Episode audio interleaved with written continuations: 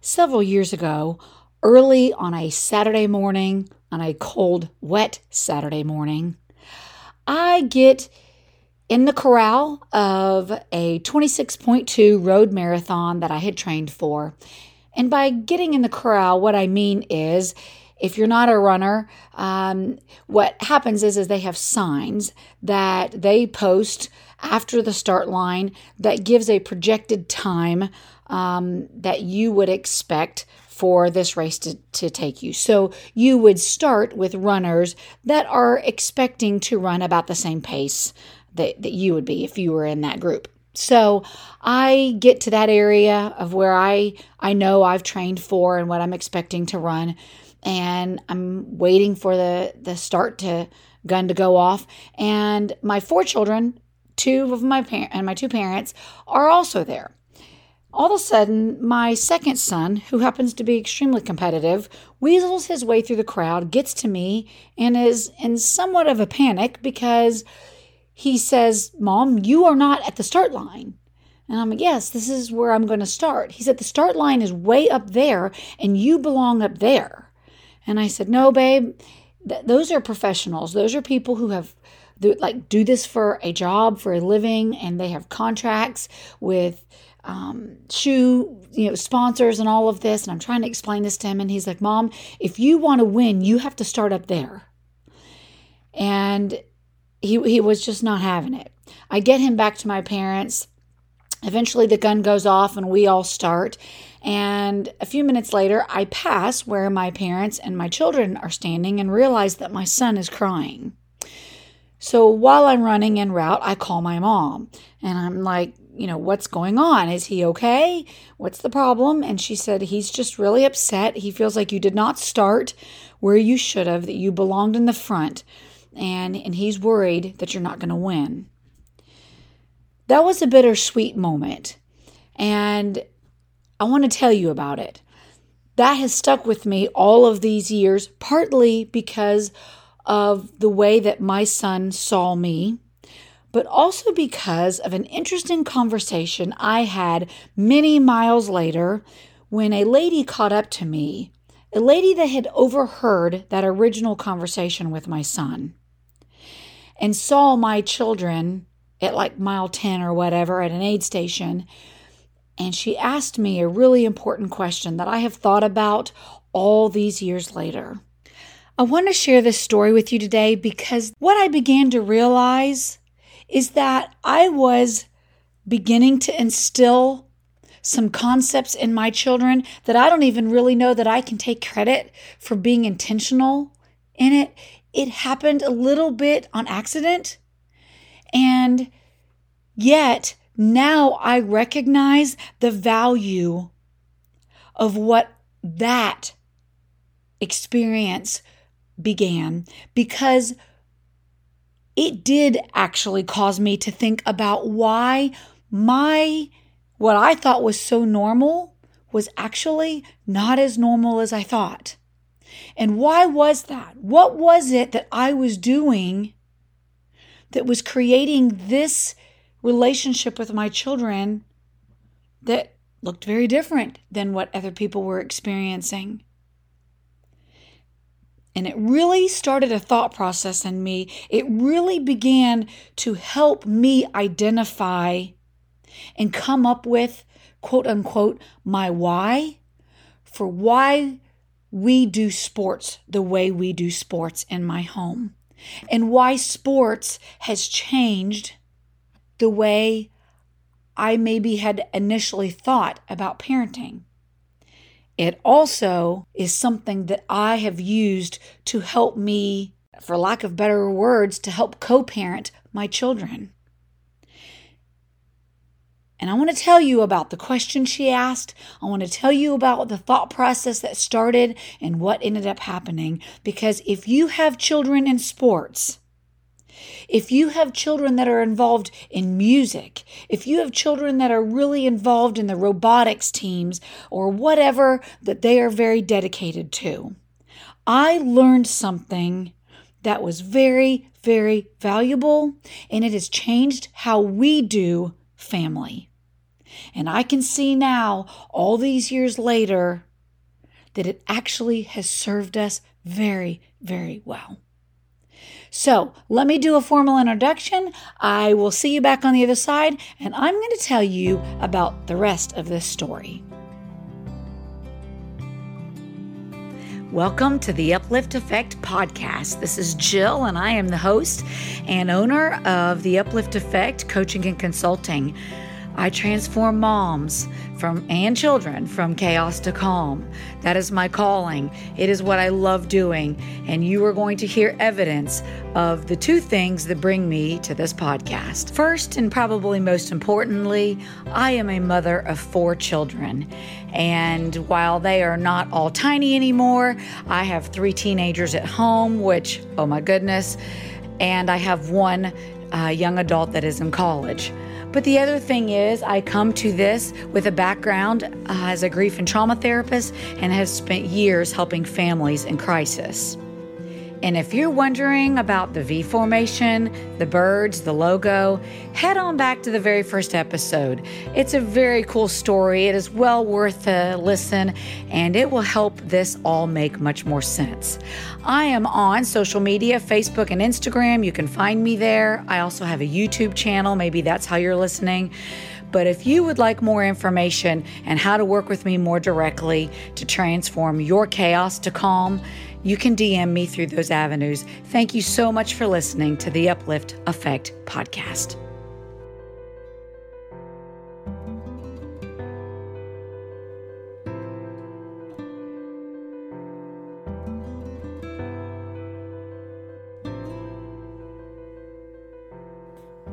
Okay, I'm back. So here I am in this uh, 26.2 road marathon at my in my local hometown, and I'm coming to I don't know I think roughly mile 10. There's an aid station, and from the distance I can see all four of my kids. They each have water, cups of waters in their hands to give me, which is, by the way, way more water than I could have managed to get in. Um, and, you know, they're kind of jumping up and down, mom, mom, mom. And, and they're excited to see me coming around the corner. And I start to walk. I, I take each of their waters.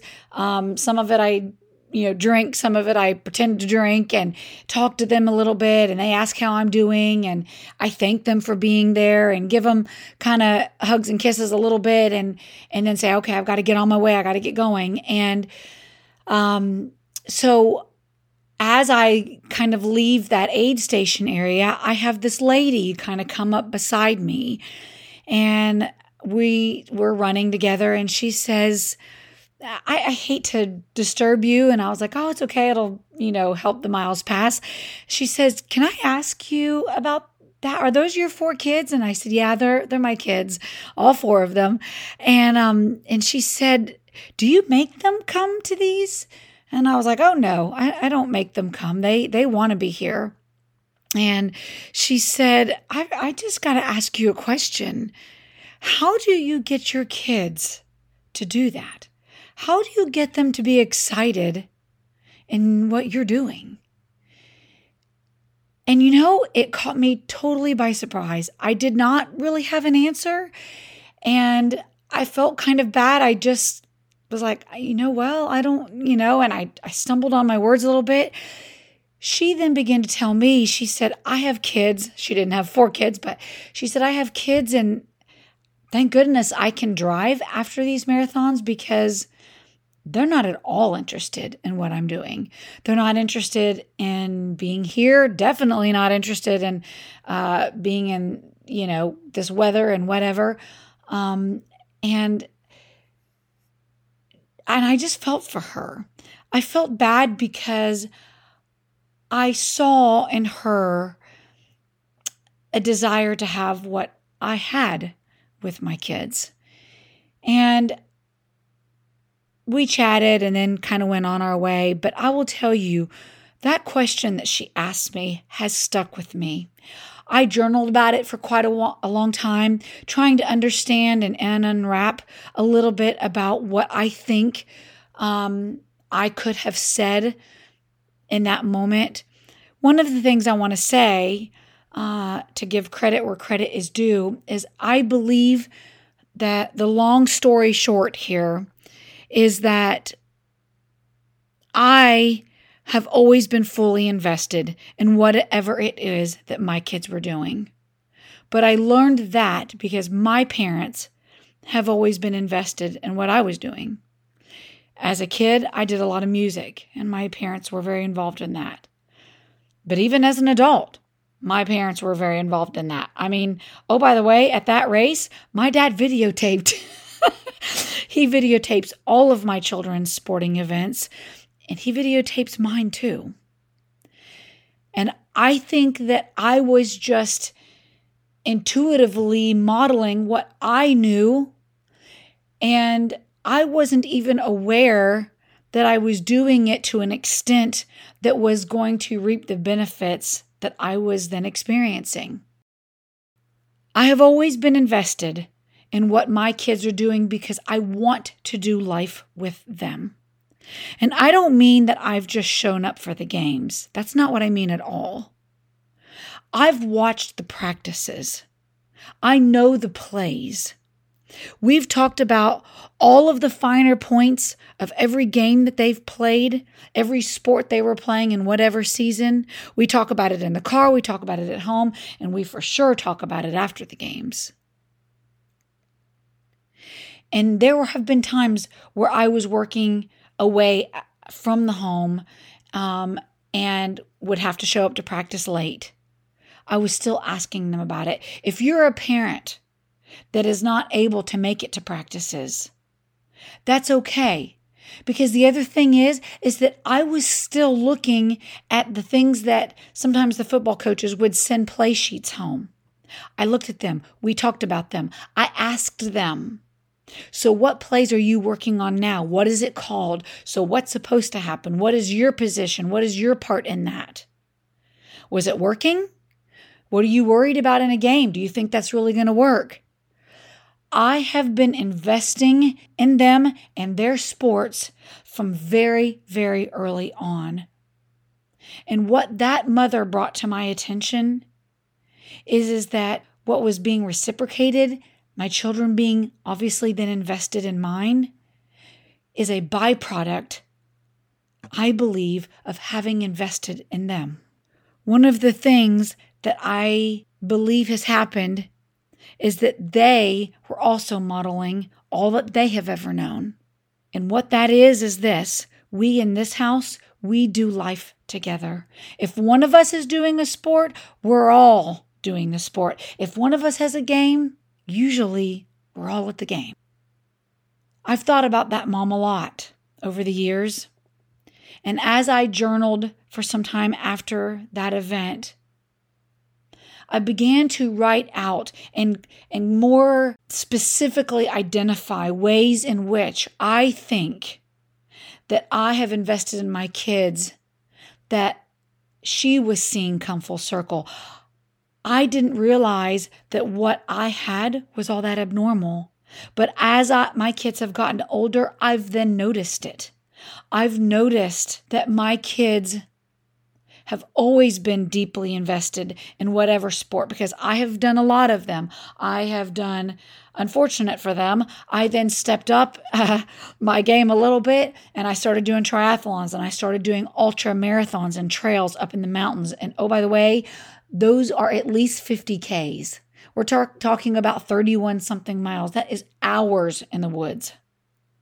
And I, that particular son, um, uh, that day over the years, I mean, has been in tears if he thought for a second that he was not going to be able to come into my race. My kids have asked for me after in a if I had a 20 mile training run, they've asked that I save miles for them so that they could run the last mile or two with me. My third son would always want me to save the last 4 miles so that we could run to the lake and back here on the farm. He saw me in some really tough miles. Those last four miles are not often pretty, I was overheated. I was sick. He was handing me waters. It was hilly. He had to pace me in quite a bit of it. He would run behind me so that I felt pushed. He would run in front of me so I could kind of just imagine um, him pulling me through. And we did a lot of what I call mind games to help me get through those really, really tough miles. My children have seen me suffer and push through and get through and succeed. And because of that, I think that they were invested in race day. But all of that I do believe comes because I invested my time and my energy and my attention to whatever it was they were doing. If I could be at those practices, I was at those practices. And one of the interesting things is one of the days at one of the baseball practices that I was at, both of my boys were on the same team, and I heard the coach say to the kids something that I immediately got my phone out and wrote in my notes, and it's still there all these years later. He said, Guys, panic will always lead to another mistake. You have to know what you are going to do before the ball is hit. Now the kids were they were working on defense. And I thought that is so true. Panic leads to a mistake. You have to know what you're going to do with the ball before the ball is ever hit. You have to be a step ahead. You have to be a couple plays ahead. You've got to know what is what your plan is. If that ball comes to you, you've got to know based on who's on what base and what's happening and and how many outs there are, you've got to know what you're going to do. That is thinking ahead. That's called being a good athlete, and that's called living intentionally. It's no different than parenting.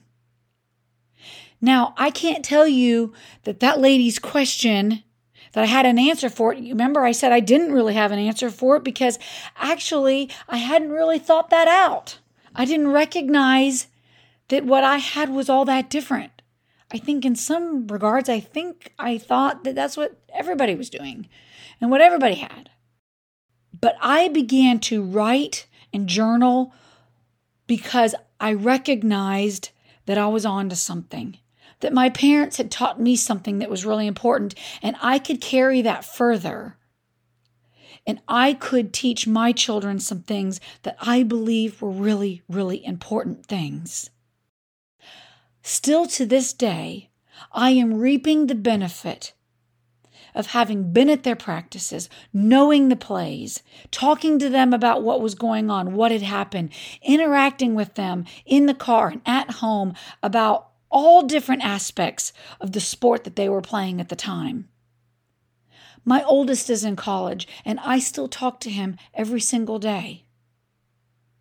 I still know about what he's training for and, and the miles he's running and what his pace is.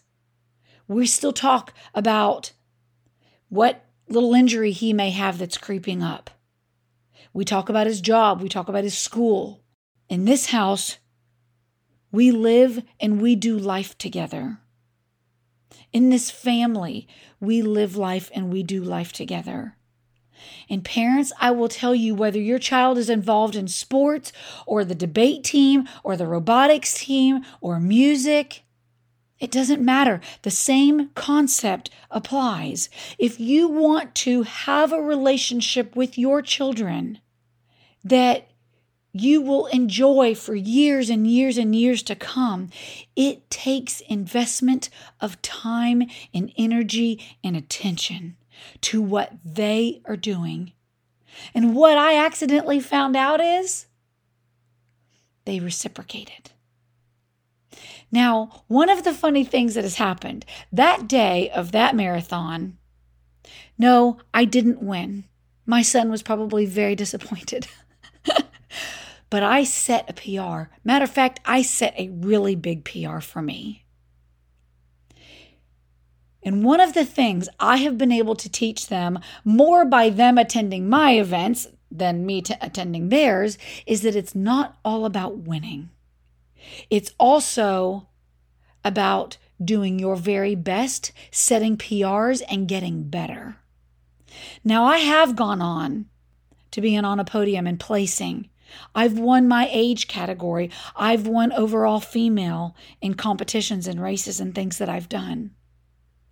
But it hasn't always been that way. And they have seen me have to drop out.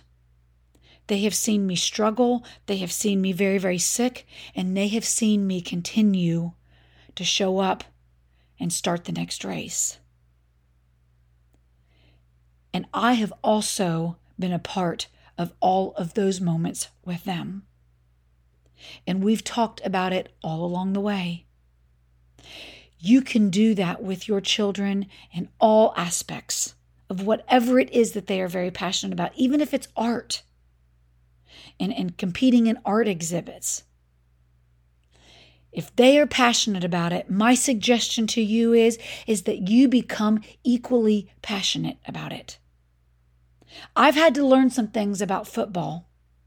Not to give it all away here, but in Pee Wee ball, I knew that when a Titans play was called, that it was a freeze play. And I knew that that offensive line had better not move. I knew what to expect on all of those plays because I had talked to my children about what the plays were. Now, of course, that was Pee Wee. It's not high school, so the plays are totally different. So I don't know who's listening to this. We don't have that play anymore. I'm sure we have freeze plays, but they're not called that. Um, but in Pee Wee ball, that's what it was called. And I walked the fence. I heard the play. I knew what was expected.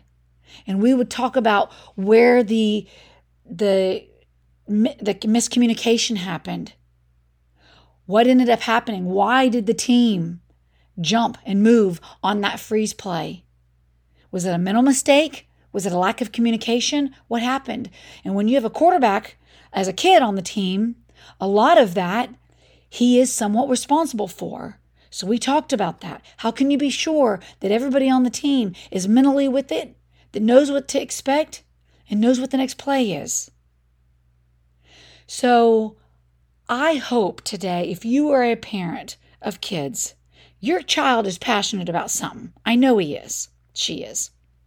He or she. Whatever your children are passionate about, I would encourage you to become students of whatever it is that they are passionate about, to become equally as passionate, to join them in that passion to find a way to be involved in it so that you can talk with them about it and interact with them about it and learn about it with them. Have them teach you about it. That relationship that you are investing, the time, the energy, the, int- the attention that you are giving them, is going to serve you for years and years and years down the road. I'm asked all of the time what is the best advice that you can give? I just did a huge parenting academy and I did a survey and I'm getting surveys back. And I will tell you that that question is coming up a lot. What is the best advice you could give to parents to build relationship with your children? And here it is. Become involved in what they are passionate about and what they are doing on a daily basis. And as far as me and my house, we live and do life together. What they are doing, I want to do with them. And what they are passionate about, I will be passionate about with them. And the de- relationship that develops from that is where the gold is. It's what's made all the difference in the world in my relationship that I have with my kids. And I want it for you too. I wanted it for that mother in that day that I met that stopped me, and you can have it also. Thank you for listening to the Uplift Effect podcast. I hope this has given you some good creative um, ideas today. Implement it, think about it, try some of it, and see what happens. I think it will make a huge difference. Have a great day. I hope to do another one of these on Thursday. I'm expecting to, to start doing more than uh, one podcast a week. I'm thinking two. We're still recovering from COVID at my house, so um, some days are a little iffy, but I hope to talk to you to, on Thursday and have a great week. Bye bye.